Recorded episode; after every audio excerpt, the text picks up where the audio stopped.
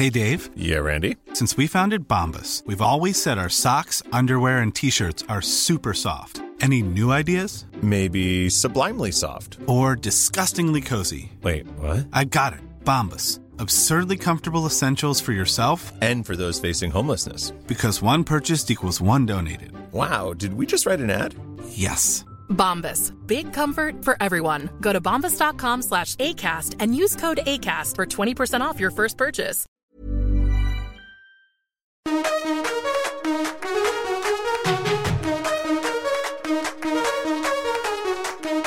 سلام من نوشین بهشتی هستم و شما داریم به اپیزود شماره 49 از پادکست طراح وبسایت که در آذر ماه 1400 ضبط شده گوش می‌دید هر سنی که داشته باشین برای یاد گرفتن هیچ وقت دیر نیست. تو پادکست طراح وبسایت قرار با هم در رابطه با تکنیک ها و مهارت های طراحی سایت، تولید محتوا، بهینه‌سازی سایت یا SEO و کلا هر چیزی که به سایت و رشد سایت مربوط میشه با هم دیگه صحبت کنیم.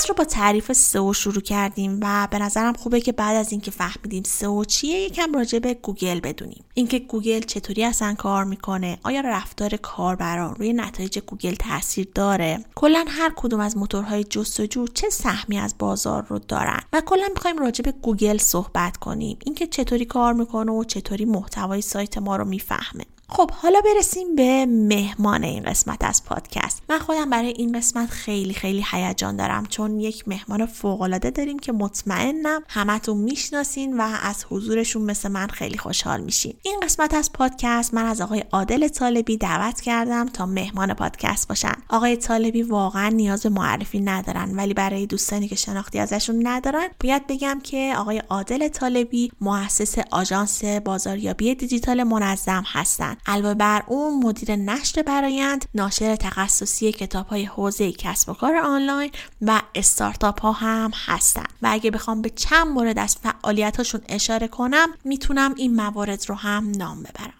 دبیر انجمن صنفی کسب و کارهای اینترنتی، بنیانگذار استارتاپ تیزلند و میم، مدیر فروشگاه اینترنتی کتاب مارکت و هوپا مارکت، مشاور اجرایی استارتاپ ها و کسب و کارهای آنلاین مطرح در کشور و در سازمان مدیریت صنعتی و دانشگاه تهران هم بازاریابی دیجیتال تدریس می‌کنن. اینا فقط چند مورد از فعالیت های ایشون بود. اگه بخوام کامل بگم شاید توی این پادکست فرصت نشه. ولی خب اگه دوست داشتید راجع به آقای عادل طالبی بیشتر بدونید با یه جستجو در گوگل می‌تونید به سایتشون مراجعه کنید و بیوگرافی و شرح کامل فعالیتشون رو اونجا مطالعه کنید. حامی این قسمت از پادکست هم شرکت پارسپک هست. شرکتی که اولین بار خدمات مبتنی بر cloud رو در ایران ارائه داده و حالا بعد از دوازده سال به عنوان یکی از با کیفیت ترین سرویس دهنده های cloud شناخته میشه. از هاست و CDN گرفته تا ماکرو سرورهای قدرتمند رو می‌تونید از پارسپک تهیه کنید و تجربه متفاوتی از سرویس های cloud رو برای خودتون رقم بزنید. برای شروع این تجربه می‌تونید با هاست ابری شروع کنید و با کد تخفیف طراح وبسایت 20 درصد تخفیف برای هاست ابری بگیرید. پس همین الان سایت خودتون رو بالا بیارین و این آموزه های سئو رو همزمان با توضیحات ما تمرین کنید. قبل از اینکه شروع کنیم اینو هم بگم که هر چیزی که آقای طالبی معرفی کنن رو من توی توضیحات پادکست گذاشتم. پس با خیال راحت گوش بدین و بعد سر فرصت مواردی که معرفی کردن رو ببینید. آماده این شروع کنیم. بریم با هم به صحبت های آقای عادل طالبی گوش بدیم.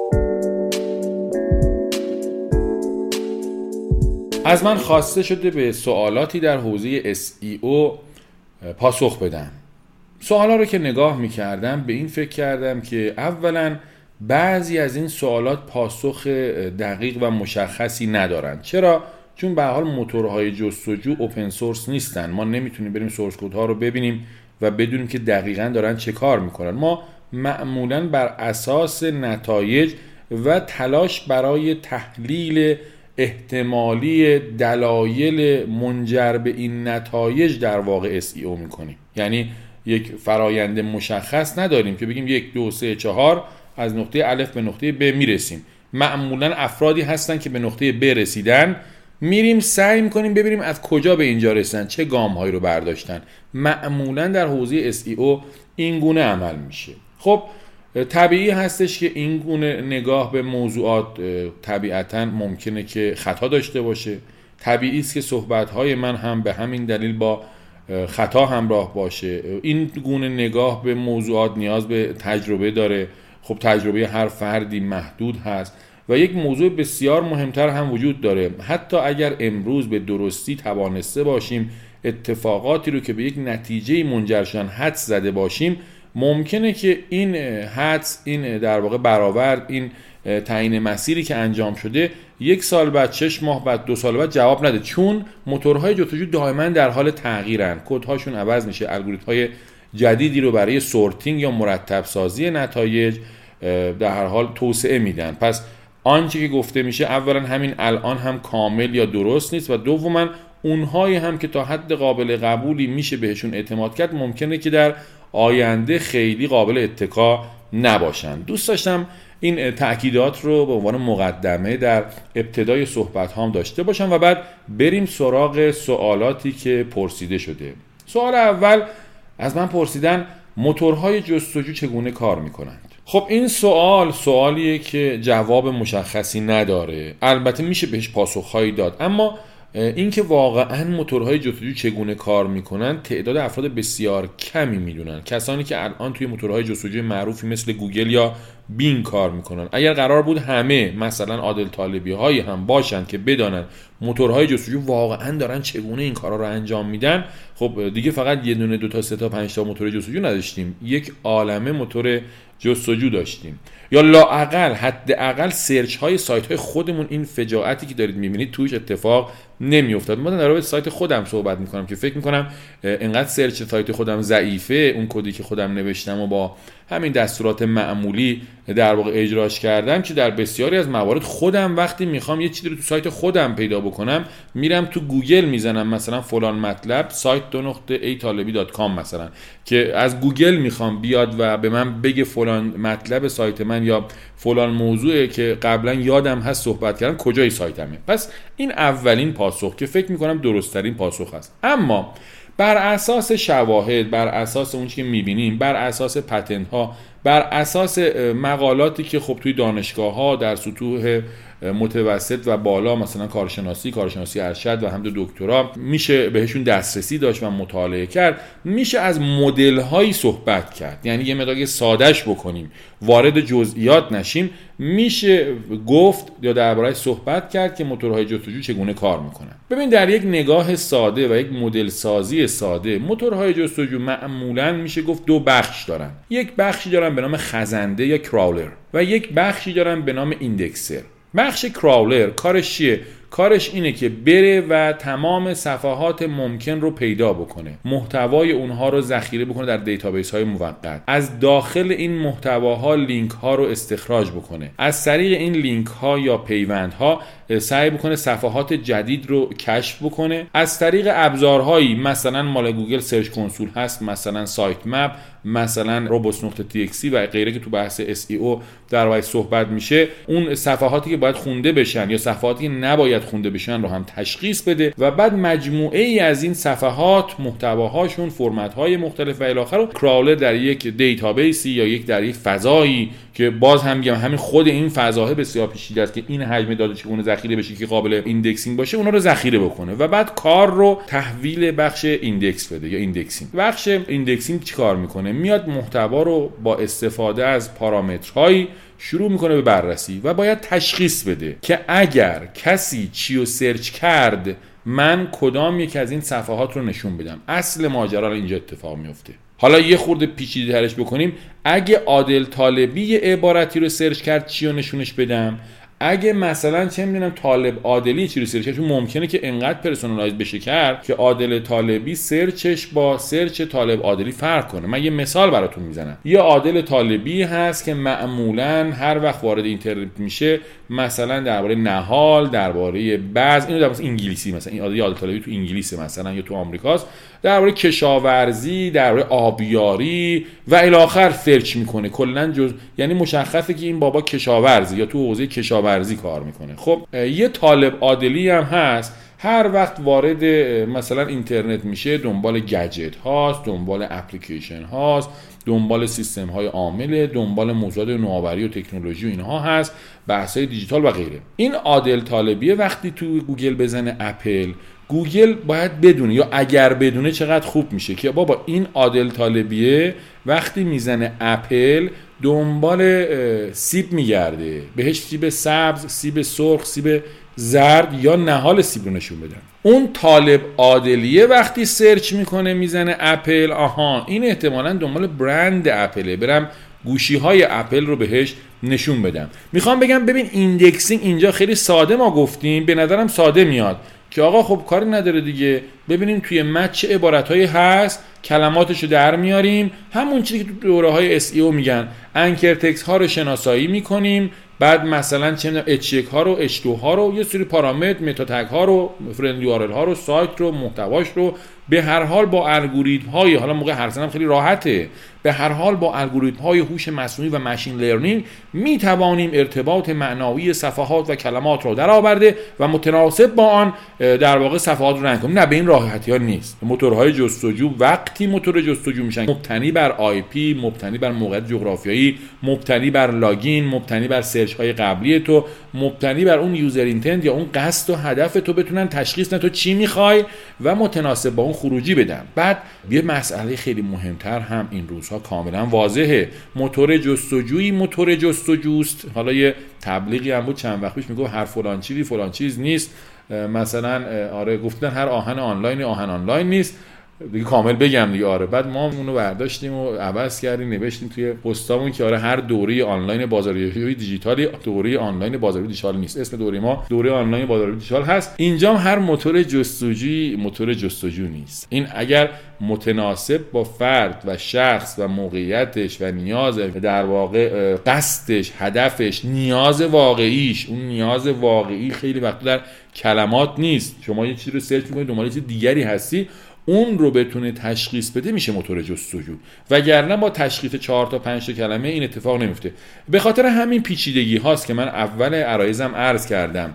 اینکه موتورهای جستجو چگونه کار می‌کنن پاسخ مشخص و دقیقی نمی‌تونه داشته. چون کسی می‌تونه به این سوال پاسخ بده که به اینها هم پاسخ بده. چگونه این کار رو دارن می‌کنن؟ چون این کاری که انجام میدن دقیقا همینه. personalize کردن یا شخصی کردن نتایج جستجو با مخاطب. یه نکته خیلی جالب رو من دوست دارم تست بکنید. فقط برای اینکه بفهمید چقدر پیچیده است یک موتور جستجو.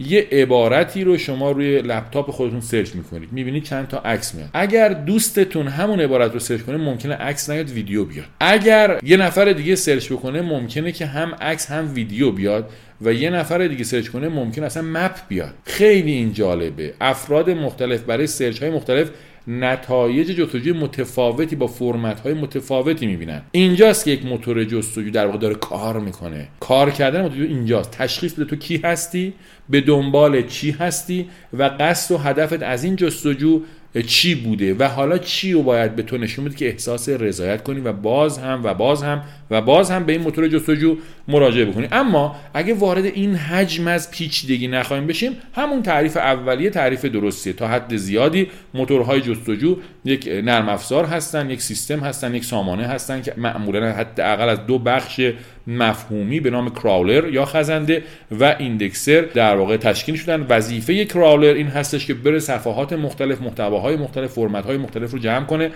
و به شکل مرتب منظم و ساختارمندی که ایندکسر بتونه ازش استفاده کنه ذخیره بکنه و همینطور پارامترهای دیگری که لازم داره ایندکسر مثل تعداد بکلینک ها چه می‌دونم تعداد کلمات هر آنچه که لازم هست. و بعد وظیفه ایندکسر هم این هست بیاد حالا بر اساس این پارامترها این محتواها اعداد ارقام اطلاعات ارتباطات آنچه که ما به نام در واقع الگوریتم های جستجو می‌شناسیم این محتواها رو دسته بندی بکنه و اجازه بده هر وقت یک فردی در موتور جستجو به دنبال عبارتی جستجو کرد بشه سریعا مرتبط ترین نتایج رو به اون جستجو کننده ارائه کرد.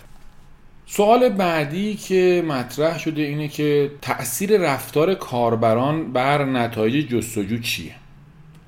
ببین نشون داده میشه که رفتار کاربران بر نتایج و نحوه sorting یا ranking یا جایگاه ها تأثیر داره. همینطور بر روی SERP یا Search Engine Result Page یا اون صفحه‌ای که شما با جستجو می‌بینید تاثیر می‌گذاره. بذارید یه خورده این رو باز بکنیم و یه خورده ساده تر صحبت بکنم. فرض کنیم که من یه سایتی دارم و یکی از صفحات من در یک جستجویی مثلا جایگاه چهار یا پنج رو به دست آورده. بنا به دلایلی مثلا به خاطر title ی که نوشتم مثلا به خاطر اون اسکیمه هایی که استفاده کردم اون ستاره هایی که دید بعضی وقتا زیر بعضی از نتایج میاد یا یه تصویری در کنارش میاد. یا مثلا اون FAQ یا اون پرسش و پاسخ که میاد زیر نتیجه. یا به خاطر استفاده از آیکونی توی عنوان. یا اصلا نه به خاطر برند من. برند شناخته شده ای هستم و از قبل مردم من رو می‌شناسن خیلی از مخاطبان بیان به گزینه یک دو سه رو مثلا از نتایج کلیک بکنن بیان و روی لینک سایت من کلیک کنن. اینجا گوگل یه سیگنالی می‌گیره. موتور جستجو یک سیگنالی می‌گیره که ببین یه مطلبی با اینکه position پایینتری داره جایگاه پایینتری داره CTR یا نرخ کلیک بالاتری رو داره به خودش اختصاص میده کلیک بیشتر رو می‌گیره. و اگر ببینه که مردم وقتی وارد اون صفحه میشن وارد اون سایت میشن experience خوبی هم دارن. مثلا مدت زمان بیشتری تو اون سایت میمونن نسبت به جایگاه یک و دو و سه. یا مثلا تعداد صفحات بیشتری رو باز می‌کنن page per session بیشتری دارن. average session duration بالاتری دارن. یعنی مدت زمان بیشتر در اون سایت صرف می‌کنن صفحات بیشتری رو اونجا باز می‌کنن میزان scroll بیشتری دارن engagement بیشتری رو نشون میدن از خودشون نسبت به اون سایت. و همینطور اگر قبلا وارد این سایت شدن و دوباره گوگل برای عبارتهای دیگری این رو وارد اون سایت می‌کنه باز هم فرد توی اون سایت بالا پایین می‌کنه کار می‌کنه استفاده می‌کنه از سایت. اینجا اون ربات اون هوش مصنوعی سیگنال می‌گیره. سیگنال چی رو می‌گیره؟ این سایت محتوایی داره که مخاطبان این کلمه بیشتر میپسندن. ببین رفتار کاربران توی اون سرچ هایی که انجام میدن و توی اون سایت ها به اون موتور جستجو سیگنال میده تا اصلاح بکنه خودش رو و بهبود ببخشه و نتایج بهتری رو بیاره بالا. از این نکته بعضی از افراد سوء استفاده هم می‌کنن. ربات هایی رو می نویسن که مثلا وقتی در صفحه 5 و 6 و 7 گوگل هستن این ربات میاد هی صفحه های بعدی و صفحه های بعدی رو میاره باز می‌کنه و بعد روی لینک اونها کلیک می‌کنه و گوگل اینجوری سیگنال می‌گیره. آیا گوگل اینو نمی‌فهمه؟ فعلا این داره جواب میده. البته من فکر می‌کنم به هر حال روزی گوگل برای این یک فکری رو خواهد کرد. وقتی از یک حدی بره بالاتر قطعا گوگل متوجهش خواهد شد. شاید فرصت شد درباره اینم صحبت گوگل چگونه می‌تونه رو تشخیص بده و چرا این کار خیلی خطرناک است و نباید انجام بشه. اما ببین این یه نمونه واقعی از این که اگر در واقع گوگل تشخیص بده بر اساس رفتار مخاطبان که یک محتوای یک صفحه‌ای در یک سایتی متناسب هست با نیاز افرادی که اون عبارتهای خاص رو سرچ می‌کنن روی جایگاهشون تاثیر می‌ذاره. باز نمونه دیگری از تاثیر رفتار کاربران بر نتایج جستجو در SERP یا نتایج جستجو اون صفحه search engine result page کاملا دیده میشه. گوگل بعد از یه بازه زمانی وقتی که می‌بینه که آقا هر کی می‌زنه لباس عروس پشت سرش میره اونجا image رو وا می‌کنه. چی می‌فهمه؟ متوجه میشه که ببین کسایی که دنبال لباس عروس میگردن بیشتر از اون که دنبال مثلا چه می‌دونم صفحاتی باشن که درباره لباس عروس صحبت کرده باشه دنبال عکس و نمونه لباس عروس هستن. دقت کردید برای بعضی از عبارت ها عکس میاد. این بر اساس رفتار کاربران بوده. گوگل نگاه کرده این عبارت معمولا در بخش image زیاد سرچ میشه. گوگل نگاه کرده و دیده خیلی از افرادی که حتی تو قسمت عادی هم دنبال این کلمه میگردن به محض اینکه نتایج URL های آدرس صفحات نشون میده پشت بندش نگاه نمی‌کنن اینجا رو کلیک نمی‌کنن. میرن قسمت image رو کلیک می‌کنن. از اینجا یک موتور هوشمند متوجه میشه آها این عبارت نمی‌دونه این عبارت چیه ها؟ نمی‌دونه لباس چیه نمی‌دونه عروس چیه. حالا شاید هم بدونه ولی نیازی هم نیست بدونه. فقط می‌فهمه که کسی عبارت لباس عروس رو سرچ کرد من اون بالا بهش عکس نشون بدم. کسی داروخانه رو سرچ کرد من map رو بیارم. از کجا فهمیده؟ از دو جا. یک کسانی که توی map دارن سرچ می‌کنن کلمه داروخانه رو زیاد سرچ می‌کنن. از اونجا می‌تونه بفهمه اینه. دو موقعی که کلمه داروخونه رو سرچ می‌کنه به شکل random به یه تعدادی معمولا دیدی وقتی map بالاست وقتی map پایینه به یه تعدادی از افراد map رو با یه فاصله مثلا جایگاه 3 و 4 نشون داده و متوجه شد توی سرچ های عادی هم می‌زنن داروخونه میان و با map ی که توی SERP اومده دارن interact می‌کنن و map رو باز می‌کنن. اینجا متوجه میشه که بله داروخانه وقتی کسی سرچ کرد من باید در واقع داروخانه ها رو از اون map نشون بدم گوگل من فکر نمی کنم انقدر باهوش باشه که بفهمه پنچرگیری در زبان فارسی یعنی چی. اما اگر همین الان شما سرچ کنید پنچرگیری پنچرگیری های دور و برتون نشون بده بزنید مدرسه مدرسه های دور و برتون نشون بده و الی آیا گوگل برای تمام زبان ها برای تمام کلمات برای تمام مشاغل این درک رو رسیده با هوش مصنوعی؟ من این گونه فکر نمی کنم اما رفتار کاربر به گوگل کمک می‌کنه که بتونه قصد کاربر رو از سرچ عبارت های مختلف به دست بیاره. هم توی جایگاه که توی حالت اول در صحبت کردم و همین که چی رو بهش نشون بدم رفتار کاربر کاملا موثر هست. بجز این البته بحث های دیگری رو هم داریم. روی بحث user experience یا تجربه کاربر از حضور در یک سایت بسیار بسیار صحبت میشه. گوگل هم در جاهای مختلفی به اون اشاره کرده.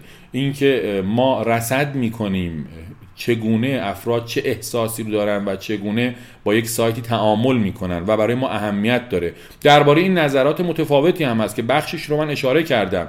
به عنوان مثال ما می‌بینیم که گوگل به سایت هایی که خودشون ورودی های دیگری مثلا از direct یا مستقیم یا مثلا ورودی های از نوع social یا ورودی های از نوع ایمیل دارد توجه می‌کنه. سایت هایی که ورودی های از این دست و از این جنس ورودی های referral دارن ورودی های direct دارن ورودی های ایمیل دارن ورودی های social دارن اینها بدون اینکه کار خاصی بکنن بدون که خیلی از فرآیندهای سئو رو مثل مثلا ما خب off page میریم backlink درست می‌کنیم میریم رپورتاج می‌گیریم و الی خیلی از سایت ها هستن بدون اینکه حتی نیاز داشته باشن به این کارها توی عبارات بسیار مهمی بالا اومدن. نشون داده میشه ارتباط معناداری با خود کیفیت برند فارغ از فضای دیجیتال اون image یا اون تصوری که از یک برند در ذهن مخاطبان هست نوع ورودی های اونها و بعد اینکه افراد وقتی وارد یک سایت میشن چقدر روی اون سایت می‌مونن صفحه رو باز می‌کنن چقدر scroll می‌کنن. آیا بیش از یک بار به این سایت مراجعه می‌کنن؟ فارغ از اینکه از نتایج گوگل اومده باشن یا جاهای دیگری اصطلاحا returning visitor یا درصدی افرادی که باز هم به سایت مراجعه می‌کنن اینها عوامل کاملا موثری هست که هم گوگل رسما اعلام کرده و هم عملا نتایجش داره دیده میشه و نمونه های بسیار زیادی داریم. از این پارامترها که کاملا وابسته هستن به رفتار کاربر در نتایج جستجوها ما می‌بینیم که اثرات خیلی زیادی دارن و اتفاقا داره دائما بیشتر میشه. شاید 5 6 سال پیش اثر خیلی زیادی از این دست رو نمی‌تونستیم ببینیم. اما امسال به راحتی در حالا این فایل سود در سال 1400 شمسی داره ضبط میشه. من نمی‌دونم شما کی دارید گوش می‌کنید. اما حداقل در طول دو سال اخیر یعنی 1399 و 1400 ما نمونه های مکرری داریم از سایت هایی که محتوای خوبی دارن design خوبی دارن internal link های خوبی دارن on page SEO خوبی رو انجام میدن هایی که روی خود سایت انجام میشه خوب بوده و محتوای بسیار کاربردی و unique ی دارن. خودشون هم ورودی هایی دارن از جمله مثلا از social فعالیت خوبی social دارن. از جمله مثلا که direct database ی دارن CRM ی دارن این امکان رو دارن که ورودی بگیرن مثلا خبرنامه‌ای دارن email marketing خوبی دارن ورودی های از ایمیل دارن referral های خوبی دارن به طور ارگانیک البته سایت های درباره این صحبت خودشون هیچ کاری واقعا نکردن و بعد returning visitor دارن افراد وقتی یک بار میان باز و باز و باز هم به اون سایت سر می‌زنن و نشون داده میشه. اینجور سایت ها حتی بدون استفاده از روش های معمولی که تو ایران خیلی استفاده میشه off page. مثلا بریم backlink بخریم یا مثلا بریم رپورتاج بریم و آخر این سایت ها به سادگی دارن میان بالا و تعداد این سایت ها خیلی زیاد شده. شاید 4 5 سال پیش تک و توک ما اینا رو می‌دیدیم ولی الان به کرات دیده میشه. مشخصا رفتار کاربر داره بیشتر و بیشتر و بیشتر روی نتایج جستجو در موتورهای جستجو مشخصا در گوگل تاثیر می‌ذاره.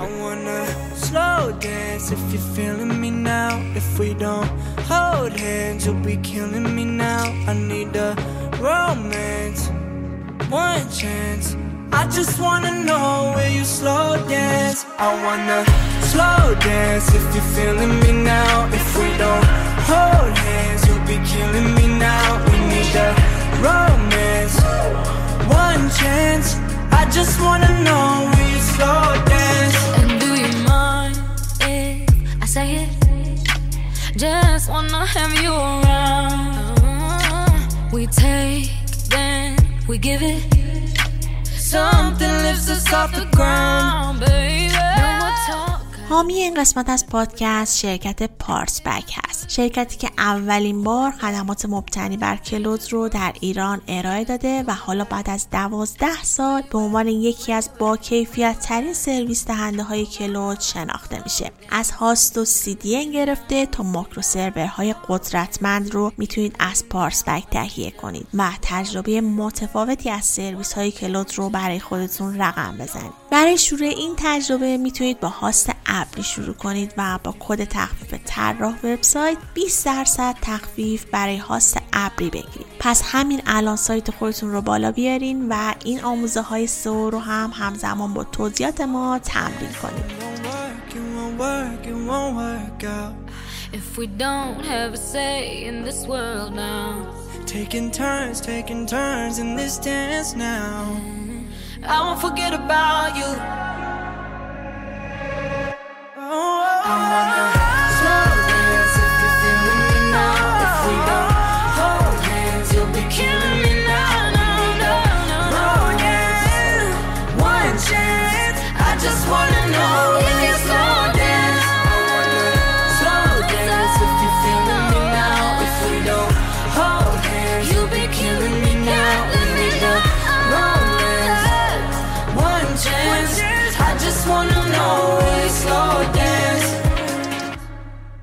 سوال دیگری هم پرسیده شده بود. اینکه هر کدام از موتورهای جستجو چه سهمی از بازار دارند ببین به این سوال من مایل هستم اینطور جواب بدم. اولا ببینیم چند نوع موتور جستجو داریم. آیا فقط گوگل موتور جستجو هست یا مثلا بینگ یا یاهو؟ نه. ما دو دسته موتور جستجو داریم. موتورهای جستجوی عام و موتورهای جستجوی خاص.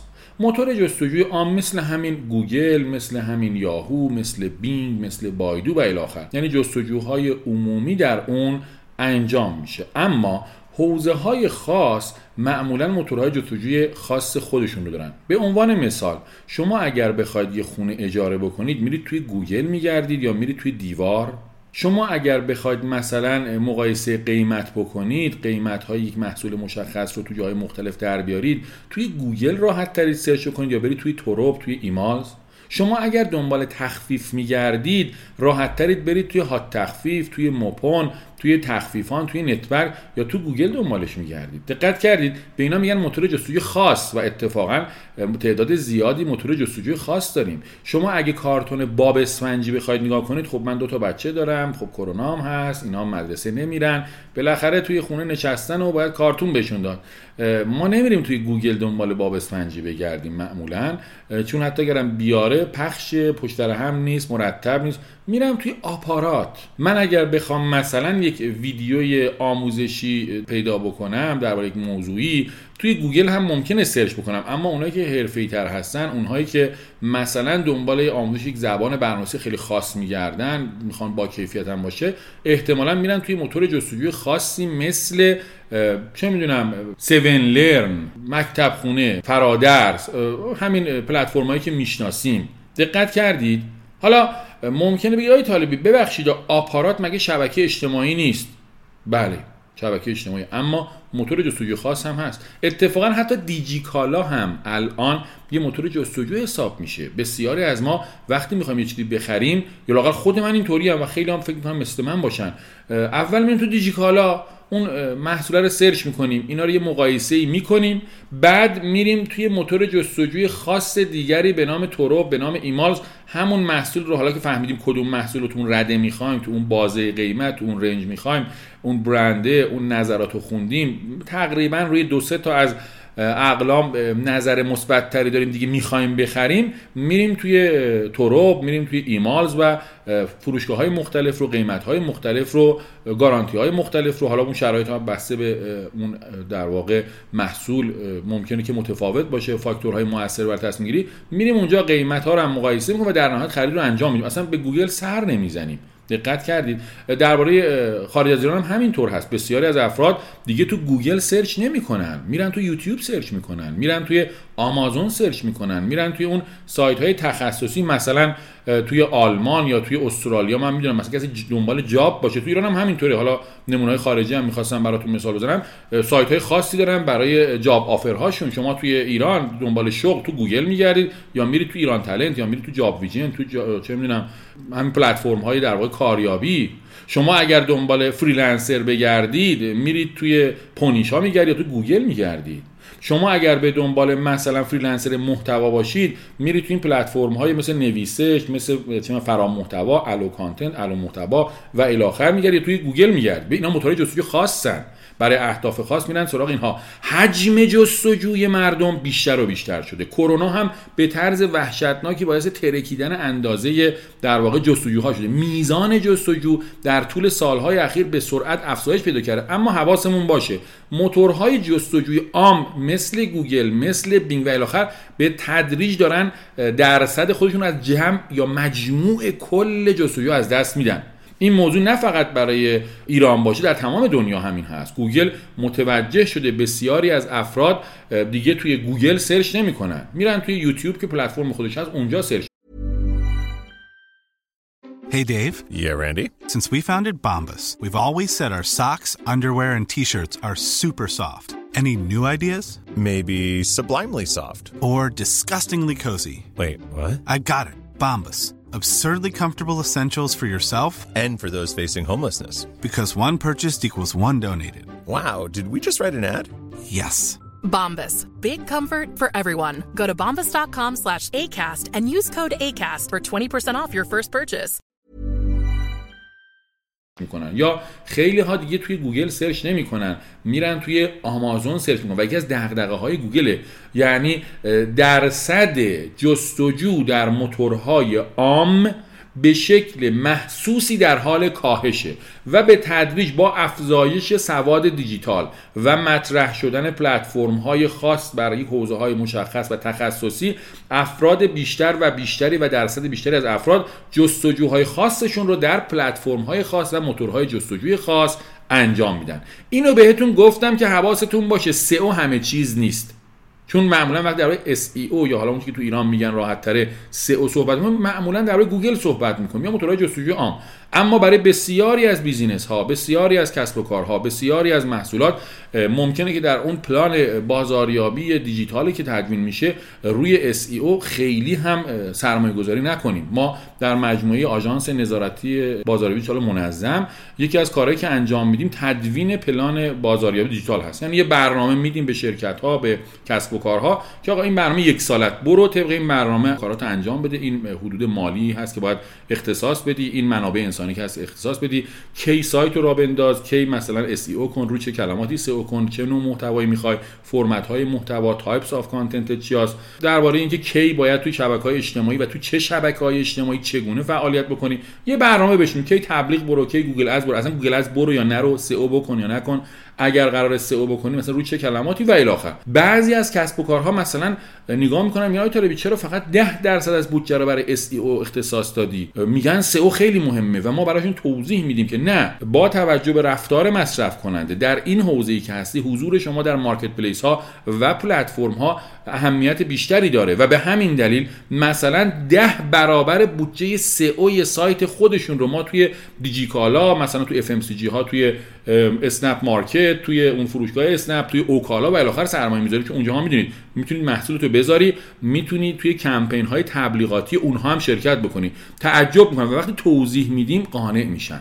حواسمون باشه. در بسیاری از کسب و کارها الان SEO اون برگه برنده نهایی نیست. هرچند SEO همیشه مهم بوده. لااقل برای branded keywords می‌دونیم که ما انواع keyword ها رو داریم. مثلا branded keywords unbranded keyword یعنی کلمات کلیدی یا عباراتی که مربوط به برند خود من یا برند هایی که من روشون مزیت رقابتی دارم توی بازار حالا یا مونوپول دارم روشون یا انحصار در واقع تولید و توزیع دارم انحصار فروش دارم یا خودم تولید کنندشون هستم و الاخر این branded keyword ها هستن. unbranded keyword هم تقسیم میشن به عبارت های ما بهشون میگیم اعتباری که اگر روی اون کلمات بالا دیده بشی توی گوگل اعتبار میده به business برای branding‌ش خیلی خوب برای awareness خیلی خوب است. کلمات کلیدی داریم که بهشون میگیم high search volume یا عبارت های کلیدی که میزان جستجوش توسط مردم زیاد هست خب باز برای awareness برای branding جذب ورودی بسیار اهمیت دارن و عبارت هایی داریم که بهشون میگیم conversional keywords یعنی کسایی که اینو سرچ می‌کنن می‌خواد خریدی انجام بده به دنبال یک اتفاقی هست و بهشون میگیم convertible عذرخواهی می‌کنم. اشتباه گفتم کلام convertible keywords یعنی کلمات کلیدی قابل تبدیل.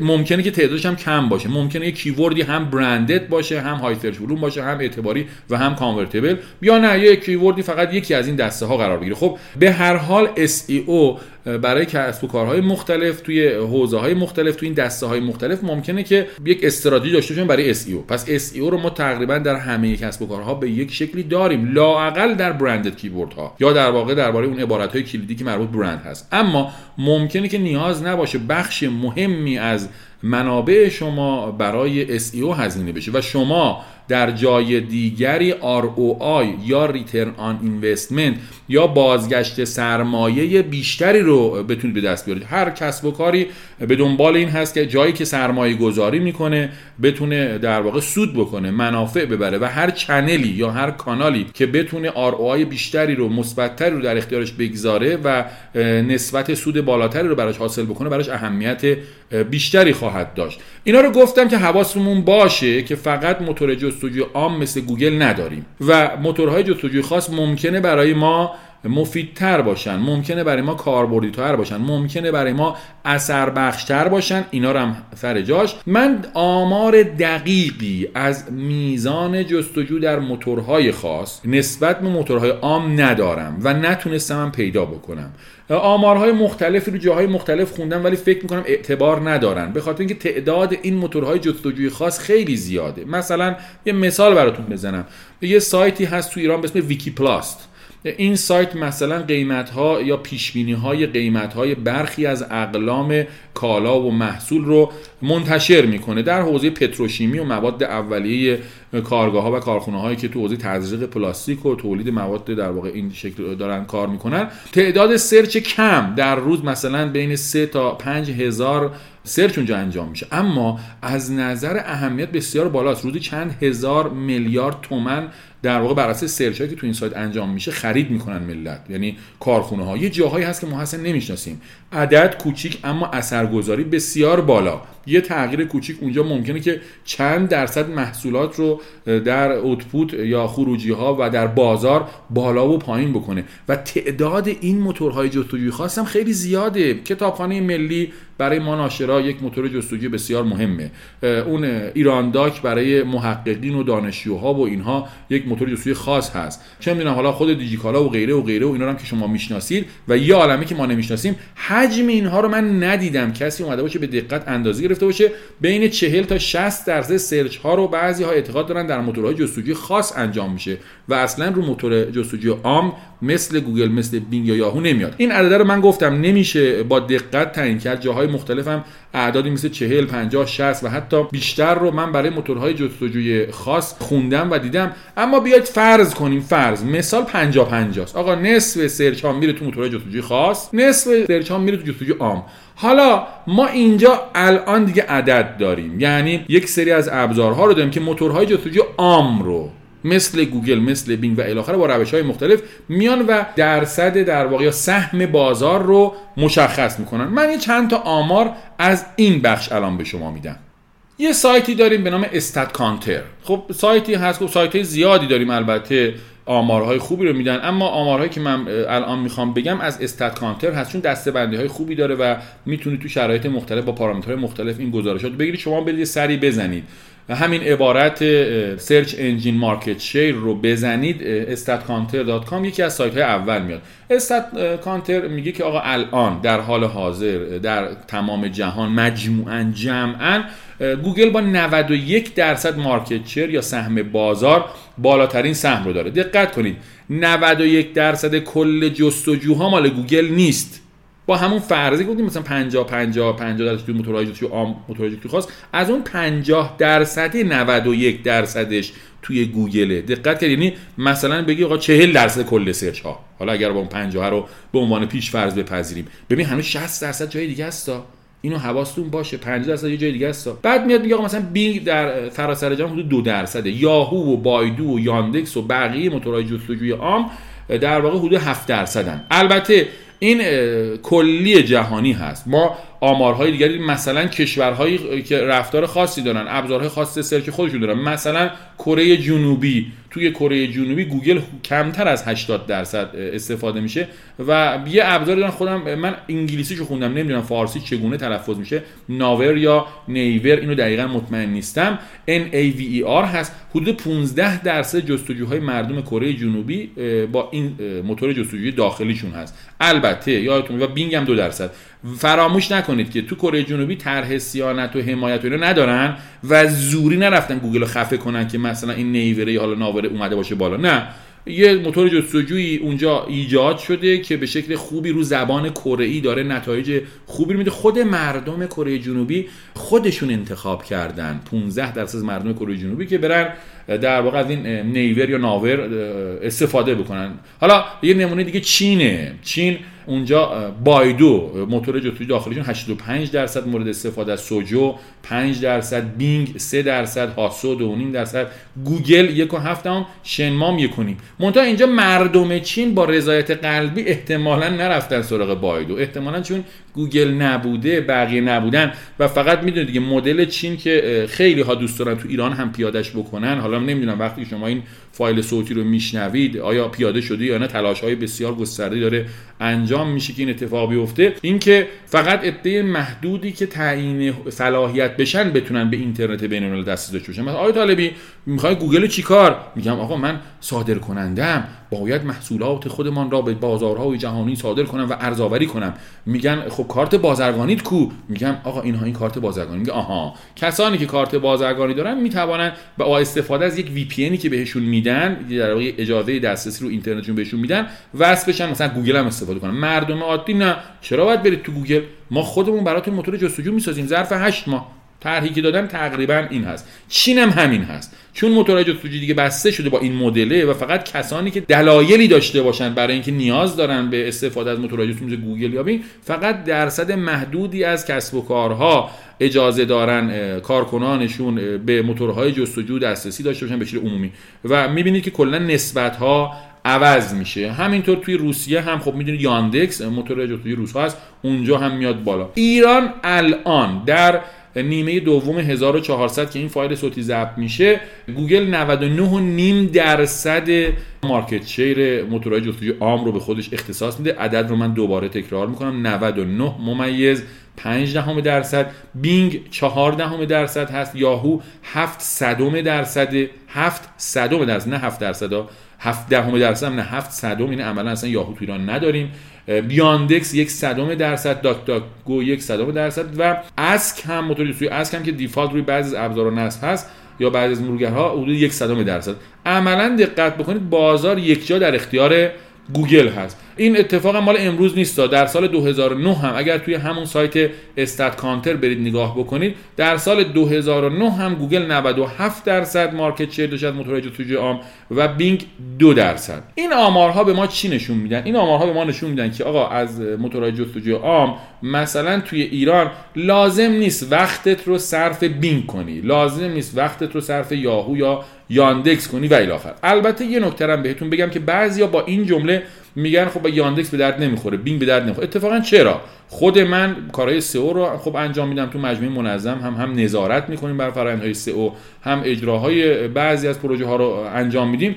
از یاندکس و بینگ استفاده می‌کنیم چون اینها webmaster tools دارن. مثل همون search console گوگل که اونها هم وقتی میان و crawl می‌کنن سایت تو رو sitemap اینا رو میدی می‌تونن خیلی از نکات رو به تو بگن نکات فنی رو که ممکنه توی گوگل به درستی دیده نشه یا به سرعت دیده نشه خیلی وقتا گوگل یه فاصله ای داره توی شناسایی backlink ها توی ارزیابی در واقع بحث coverage ش بحث error ها و الی اما من خودم دیدم که یاندکس خیلی سریعتر بعضی از ایرادا رو به ما اطلاع میده. تا گوگل بیاد crawl کنه گوگل سرش خیلی شلوغه مثل این که شاید من نمی‌دونم. احتمال میدم. اما یاندکس خیلی سریعتر. یا بینگ گزارشایی که میده یه مقدار user friendly تر به نظر من میاد. حالا من خب شاید بگید آقای طالبی چون شما متخصصی برای آدمای معمولی. search console گوگل خیلی خوبه. آره درست هم میگید. اما من بعضی از گزارش بینگ رو بیشتر دوست دارم. پس با اینکه market share خیلی بالایی رو ما برای بینگ یا برای یاندکس نداریم اما به عنوان یک متخصص سئو یا کسب و کارهایی که داریم سئو رو انجام میدیم براشون از اینها از قسمت search console استفاده می‌کنیم. ولی برای برنامه ریزی برای جذب ورودی ما روی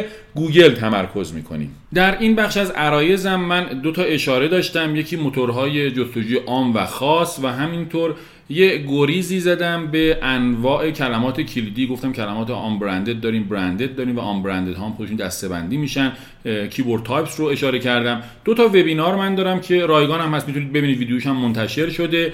یکیش هست سئو. آنچه که هست آنچه که نیست. یه وبینار فکر می‌کنم دو ساعت دو ساعت 20 دقیقه. اگه اشتباه نکنم اونجا دقیقا, دقیقاً اومدم صحبت کردم. آقا به درد چه کسب کاری سئو می‌خوره؟ به درد چه کسب کاری سئو نمی‌خوره؟ نه اینکه به درد نمی‌خوره ها منابع کمتری شاید بهتر باشه بهش اختصاص بدن و تمرکزشون ببرن رو channel های ورودی یا acquisition channel یا کانال های جذب دیگر. اینجوری می‌تونن فرایندهای بازاریابی دیجیتالشون رو به شکل مؤثرتری مدیریت بکنن و همینطور درباره keyword ها یه وبینار دارم به نام تحلیل تکنیکال داده های search console. همین عبارت رو اگر search بکنید وبینار تحلیل تکنیکال داده های search console. ویدیوشو پیدا می‌کنید. توی همون صفحه اول گوگل بگردید توی سایت شخصی خودم سایت آموزشی خودم هم هستش رایگان هم هست. می‌تونید حتی بدون عضویت یعنی حتی نیاز به عضویت هم نداره که فکر کنم مثلا عضو بگیرم نه. می‌تونید خیلی راحت برید بدون عضویت بدون هیچی ویدیوش هست. اون رو بشینید نگاه کنید. اونجا انواع keyword ها رو درباره‌اش صحبت کردم و اینکه چه نوع keyword هایی ممکنه برای چه کسب و کارهای مفیدتر باشه روی سئوش برنامه‌ریزی کنن و وقت بگذارن سوال دیگری که پرسیده شده بود این بود که ارزش صفحه اول گوگل در مقایسه با رتبه اول نتایج چگونه ارزیابی میشه؟ من دوست دارم این سوال رو یه مقداری عوض بکنم. بگم ارزش بودن در صفحه اول گوگل چقدر بالا هست و همینطور اینکه اول باشیم چقدر مهمه. برای اینکه به این سوال جواب بدم بذارید یه مثال بزنم. فرض کنید شما در یک مسابقه دو مثلا دو ماراتون فرزن دو ده کیلومتر یه دو طولانی مدت که خب معمول هست. تو این دوها آدم های معمولی هم که خیلی حرفه‌ای نیستن شرکت می‌کنن. داریم از این نوع در واقع ورودی ها برای این جور مسابقات. توی دو صد متر فقط حرفه‌ای ها شرکت می‌کنن و قهرمان ها شرکت می‌کنن و تازه نه همه قهرمان ها قهرمانان قهرمانان انتخاب میشن هفت نفر هشت نفر ده نفر میرن دو صد متر دوهای سرعت. اما دوهای استقامت نه مردم عادی هم توش زیاد شرکت می‌کنن مثل دو ماراتون. توی دو ماراتون این مهمه که اصلا ما از خط پایان رد بشیم هم خودش افتخاره. خود بنده برم نمی‌دونم 40 کیلومتر 42 کیلومتر بدوم بتونم از خط حتی ندوم. راه برم و رد بشم از خط پایان اهمیت داره. البته هر چقدر جلوتر باشم بهتره. البته اگر جز اون ده بیستای اول باشم که خب عکسای اول رو می‌گیرن توی چه می‌دونم رسانه ها معرفی می‌کنن دیده میشیم در معرض دید قرار می‌گیریم خیلی مهمتره. و البته کسی که اول میشه خب اون کاپ رو بالای سرش می‌بره قهرمان میشه اسمش توی منابع میاد و الی آخر توی سوابق اون مسابقه اسمش گفته میشه. این مثال خیلی شبیه گوگله بحث SEO یا سئو چرا؟ چون همین که من بتوانم یک سایتی راه اندازی کردم صفحاتش رو ایندکس بکنم. یعنی گوگل اعلام بکنه که ایندکس شد خودش یه موفقیته. خدا رو شکر که error نداشته. یه content ی داشته که موتور جستجوی گوگل که تا حد زیادی می‌دونیم که نسبتا هوشمند هم هست. و یه عالمه پارامتر رو پارامتر فنی و محتوایی رو اعمال می‌کنه صفحه یا صفحاتی از سایت منو لایق ایندکس شدن تشخیص داده. یکی از اشتباهات بسیاری از افراد این هست که میگن آقای طالبی ما اینجا گوگل اعلام کرده که مثلا این صفحات ما ایندکس شده ولی از اینا ورودی نداریم. ببین عزیز دلم این که تو توی یک مسابقه دو ماراتن تونستی از خط پایان عبور کنی به این معنی نیست که از تو عکسی در رسانه ها منتشر میشه. توی گوگل هم همینه. شما وقتی ایندکس میشی یعنی گوگل این رو به تعدادی از افراد برای تعدادی از عبارات نشان می‌تواند بدهد. در دیتابیسش به عنوان یک صفحه ذخیره کرده که یه روزی نشون بده. اما در چه جایگاهی رو که بهت نگفته که؟ اون گزارش Search Console گوگل که بهت میگه این صفحه ایندکس شده فقط میگه این صفحه ایندکس شد. جایگاه تو رو تا وقتی کسی search نکنه و impression نگیره و بهت نرسه نشون نمیده. یه مثال عرض می‌کنم براتون. یه جستجو بکنید. همین الان. مثلا عبارت چه می‌دونم email marketing رو. احتمالاً سه چهار میلیارد رو اونجا به تو نشون میده. میگه اینقدر نتیجه داریم. یعنی گوگل میگه من سه میلیارد چهار میلیارد صفحه رو ایندکس کردم که این عبارت توشون میاد. اما آیا همه این چند میلیارد ورودی می‌گیرن؟ نه. چرا؟ چون خود شما همین الان این عبارت search بکنید. search کنید نترسید. همین الان می‌تونید pause کنید این صدا رو برید search بکنید. اونجا 10 تا نتیجه اول رو میاره. بزنید صفحه دو بزنید صفحه ده بزنید صفحه بره جلو 14 20 یه جایی صفحه 20 صفحه 14 صفحه 18 صفحه 26 گوگل یه پیغامی نشون میده دیگه صفحه بعدی رو نشون نمیده. میگه آقا اگر می‌خواستی پیدا بکنی تو همینا برو بگرد هست. دیگه بقیهش similar ن. اونی که واقعا محتواش محتوایی که به درد تو بخوره توی همین 20 صفحه است. یعنی 200 تا نتیجه رو نشون میده. از دو میلیارد سه میلیارد 4 میلیارد حتی حالا بسته به عبارت چند میلیون چند ده هزار عبارت نهایتا 100 تا 200 تا 300 تاش دیده میشه. شما اگر اون دگمه گوگل رو هم که میگه نه ادامه بده با نتایج مشابه بزنید حد اکثر 100 صفحه. برای بعضی از عبارت ها تازه تا 100 صفحه میره. یعنی 100 تا 10 تا فقط هزار صفحه ای که rank یک تا هزار رو دارن شانس این رو دارن احیانا impression بگیرن یا در معرض دید قرار بگیرن. پس ایندکس شدن به معنی دیده شدن نیست. خود شما بارها پیش اومده احتمالا صفحه دو یا صفحه سه یا حتی صفحه 56 هم برید. ولی آیا این روند عادیتونه یا همون صفحه اول اکتفا می‌کنید بخش قابل توجهی حالا آمارها خیلی متفاوت هست اما بین 80 تا 90 درصد از افراد در جستجوهای مختلف معمولا به صفحه دو نمیرن. البته تو حوزه های مختلف هم این آمار فرق می‌کنه ها. مثلا اگر عبارتی داشته باشیم مثل خرید عمده پت پت هم یعنی حیوانات خانگی نیست یه محصولی برای همین پلاستیک و حوزه پتروشیمی هست. مأمور خرید مثلا چه می‌دونم یه کارگاه یا کارخونه احتمالاً تا صفحه 3 و 4 هم بره. عادی هم هست برای برای همچین عبارت های صفحه دو صفحه سه بره یا برای تحقیقات دانشجوها دارن درباره یک موضوعی مثلا تحقیق می‌کنن برای تزشون برای پایان نامشون عجیب نیست تا صفحه 7 و 8 هم برن. اما عامه مردم و جستجوهای عمومی این گونه نیست که از صفحه یک رد بشن. نهایتا صفحه یک خیلی کم. صفحه دو برآوردها بین حد اکثر 10 تا 20 درصد است که برن صفحات. یعنی 80 تا 90 درصد افراد در صفحه اول میمونن. باز نشون داده میشه با داده های سرچ کنسول تو حوزه های مختلف که شانس کلیک شدن کسانی که در رتبه یک تا پنج هستن بسیار بسیار بیشتر از در واقع جایگاه 6 تا 10 هست توی همون صفحه اول. حالا آمارها خیلی متفاوت حوزه با حوزه هم فرق می‌کنه ولی معمولا تا 80 درصد کسانی که یه عبارت رو search می‌کنن توی همون 5 تا عبارت اول یکی از اونها رو یا حتی گاهاً چند تا از اونها رو کلیک می‌کنن و بعد میرن تو ما این کارو می‌کنید دیگه. یه tab هایی وا می‌کنید و میرید همه رو بررسی می‌کنید و جمع بندی حالا اگر سطح سواد دیجیتالی مخاطب پایین باشه خیلی آدم دیجیتالی نباشه مثلا پدر بنده. اولین گزینه رو معمولا کلیک می‌کنه. خب ایشون یه بازنشسته هست سی سال سابقه فعالیت داشته 20 سال هم از بازنشسته شده خب عمرش هم گذرونده. الان هم در حد یه جستجوی معمولی می‌تونه search بکنه. فرق ads گوگل که با یه ad ی هم مشخصه بین اول عبارت با نتیجه ارگانیک هم نمی‌دونه. یه چیزی رو search می‌کنه اولین گزینه رو کلیک می‌کنه. میره. اگر به جوابش رسید رسید. اگه نرسید back می‌زنه میره گزینه دوم رو می‌زنه. مثل من و خیلی از شماهایی که دارید این فایل صوتی رو گوش می‌کنید با کامپیوتر هم search نمی‌کنه. با موبایل search می‌کنه. حالا اونا که با کامپیوتر search می‌کنن باز یه کنترل رو نگه میدارن. کلیک چپ رو می‌زنن tab وا میشه 5 تا 6 تا گزینه رو ممکنه باز بکنن. اما بسیاری از افراد این گونه نیستن. خب اینجا اهمیت جایگاه ها قشنگ خودشون نشون میده. وقتی مخاطب عام به خصوص داری توی محصولت اینکه در رتبه یک باشی بسیار بسیار اهمیت پیدا می‌کنه. باز این یه قانون کلی نیست. در قسمتی از صحبت هم درباره SERP یا search engine result page صحبت کردم درباره ساختار layout و چینش element ها در نتایج جستجو. مثالی که زدم درباره لباس عروس بود. گفتم شما لباس عروس search می‌کنی اول عکس میاد بعد مپ میاد که مزو چند تا مزون دور و بعد تازه اولین جایگاه ارگانیک میاد. شانس این که یه نفر حتی اینجا گزینه یک باشه و ورودی بگیره توی آمارهایی که من دارم حالا برای لباس عروس رو استثنا ندارم ولی توی یه سری حوزه ها مشابه لباس عروس ما الان سایت داریم که وقتی سرچ می‌کنی اولین گزینه تصاویر میاد دومین گزینه مپ میاد بعضا ویدیو هم میاد. کمتر از 15 درصد گاهی ما ورودی داریم. جایگاه یک رو داریم ما. position یک. منتها یک بعد از map و بعد از عکس. در چنین شرایطی جایگاه یک انقدر مهم نیست که عکس های من در واقع سئو بشن. اینجا image SEO یا local SEO یا سئو محلی اهمیت خودش رو تو بعضی از حوزه ها و برای بعضی از keyword ها نشون میده. جمع بندی می‌کنم صحبت هام رو. به شکل طبیعی هر چقدر position شما position بهتری باشد یا جایگاه صفحات شما در عبارت ها جایگاه بهتری باشد. طبیعتا در عبارت های مرتبط با همون صحبت هایی که توی بخش قبلی صحبت هم داشتم درباره خب کیورد های مختلفی هم داریم. کیورد های برندد داریم. آن برندد ها بودن کیورد های اعتباری بودن کیورد های کانورتبل بودن و همینطور کیورد های با میزان جستجوی بالا.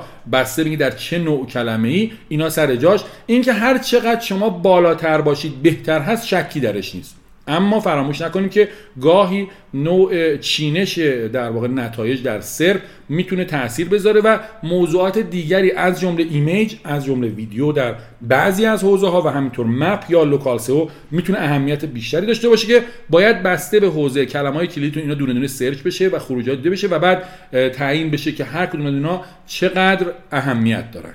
سوال های دیگری هم بودن که قرار بود من به اونها پاسخ بدم. از جمله درباره باورهای نادرست درباره موتورهای جستجو یا عدم تاثیرگذاری روش های قدیمی یا درباره بروزرسانی گوگل و نحوه مقاومت در برابر آنها. حالا شاید بگیم به جای اینکه بگیم نحوه مقاومت در برابر آنها تطبیق دادن خودمون و سایتمون با این بروزرسانی ها به شکلی لطمه نخوریم. یا درباره نحوه رتبه بندی کنونی گوگل و عوامل مؤثر بر رتبه بندی یا سوال دیگری که خیلی خوب بود و من خیلی مایلم درباره این بیشتر صحبت بکنم درباره عوامل تعیین کننده ده رتبه برتر در فهرست های گوگل و همینطور یه سوال خیلی خوب دیگه هم بود چطور می توانیم از بروز رسانی های گوگل جلوتر باشیم؟ منتها خیلی طول کشید این فایل صوتی و فکر می‌کنم حوصله شما هم سر میره. این رو بذاریم برای فایل صوتی بعدی. انشاءالله فرصت بکنم درباره اینها هم یه فایل صوتی ضبط بشه و در خدمت شما باشیم. امیدوارم صحبت هایی که تو این فایل صوتی تو این پادکست شما شنیدید براتون مفید بوده باشه. نکاتی گفتم توی کسب و کارتون به دردتون بخوره. امیدوار هستم که بتونید با استفاده از تحقیقی که می‌کنید مطالعه‌ای که می‌کنید تجربیاتی که کسب می‌کنید در این بحث یعنی SEO موفقیت خوبی داشته باشید. SEO یکی از مهمترین ابزارهاست در بسیاری از کسب و کارها و مهمه که بتونیم با استفاده از روش‌های درست و پایدار در نتایج جستجوهای مردم رتبه های خوبی رو داشته باشیم. بسیاری از کسب رتبه ها متاسفانه با روش های انجام میشه که ما معمولا بهش میگیم بلک هت یا گری هت یا در واقع سئو کلاه سیاه و پایدار نیستن. به نظر من مهمتر از این که ما به جایگاه یک برسیم مهمتر از این که در صفحه یک دیده بشیم این هستش که ما در جایگاه یک یا در صفحه یک بمانیم. این باقی ماندن بسیار مهمتر از رسیدن است. رسیدن نسبتا ساده است. حتی با روش های غلط حتی با روش هایی که ما به نام روش های سیاه می‌شناسیم میشه در زمان کوتاه تجربه حضور در جایگاه های خوب رو داشت. اما پایدار بودن اون به نفع ما هست و اینکه برای یک بازی کوتاهی فقط دیده بشیم اصلا و ابدا کافی نیست. ما باید در مدت زمان طولانی تری اونجا حضور داشته باشیم. من یه مثال می‌زنم از گذشته ها زمانی بود ما حتی می‌خواستیم کار SEO انجام بدیم توی راهنمای همشهری آگهی می‌دادیم. اون موقع هر کادر یادم هست 25 تومن بود. حالا با تخفیف تکرار می‌زدیم 22 تومن با ما حساب می‌کنن و الاخر ما این رو یاد گرفته بودیم که یه بار آگهی بدی اثری نداره. یعنی 25 تومن تو دور ریختی. باید هر روز معمولا فهمیده بودیم مثلا حد فاصل روزهای شنبه تا چهارشنبه و حداقل برای سه تا 6 ماه آگهی ما دائما در اون ستون باشد. به هر حال حتما همین امروز که من این آگهی دادم که کسی دنبال خدمات سئو یا طراحی سایت نیست. کسانی موفق می شدن که آگهی رو مثلا سه ماهه میبستن یا شش ماهه میبستن هم تخفیف می‌گرفتن و همین که یه دفعه یه نفر روزنامه رو وا کرده مشکل طراحی سایت هم داره اونجا در برابر دیگانش قرار می‌گرفتیم و بعد به ما زنگ می‌زدن. این مثال رو زدم که بگم ببین اینکه یه روز دو روز بیای بالا اصلا مهم نیست. مهم اینه که اون بالا بمونی. مهم اینه که هر وقت کسی سرچ کرد تو در برابر دیگانش باشی. یکی از ایرادهایی که من به پروژه های سئو می‌گیرم اینه که این پایداری و این استیبیلیتی رو اصلا لحاظ نمی‌کنن. حتما توصیه می‌کنم به این موضوع بیشتر از کسب جایگاه فکر کنید. یعنی به بعد از کسب جایگاه هم فکر کنید و از روش های استفاده بکنید که تا حد قابل قبولی بهتون تضمین بده که شما بالا میمانید.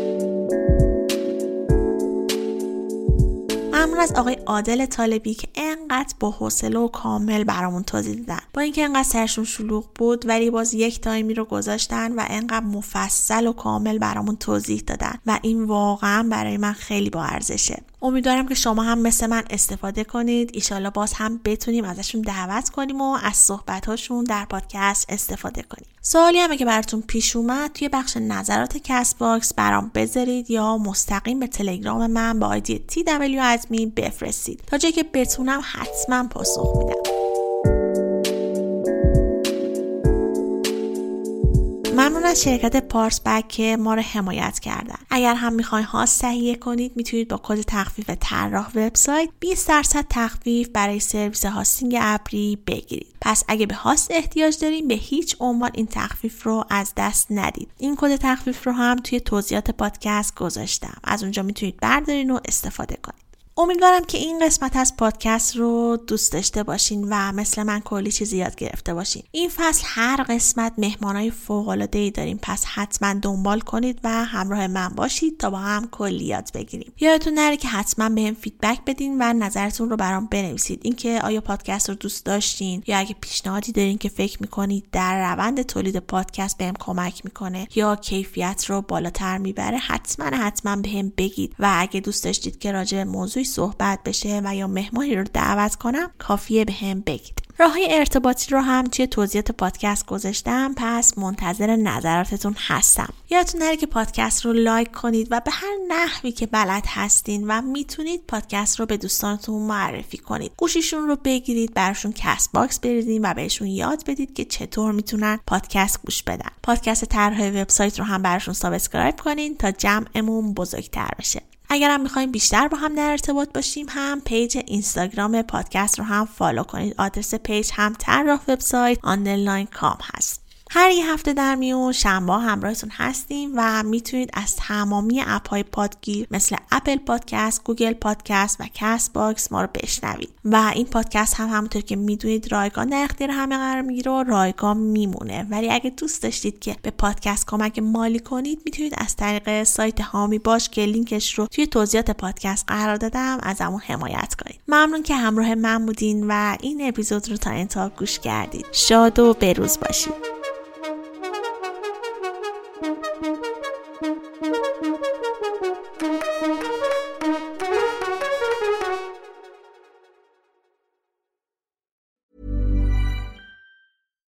Botox Cosmetic, out of botulinum toxin A, FDA approved for over 20 years. So, talk to your specialist to see if Botox Cosmetic is right for you.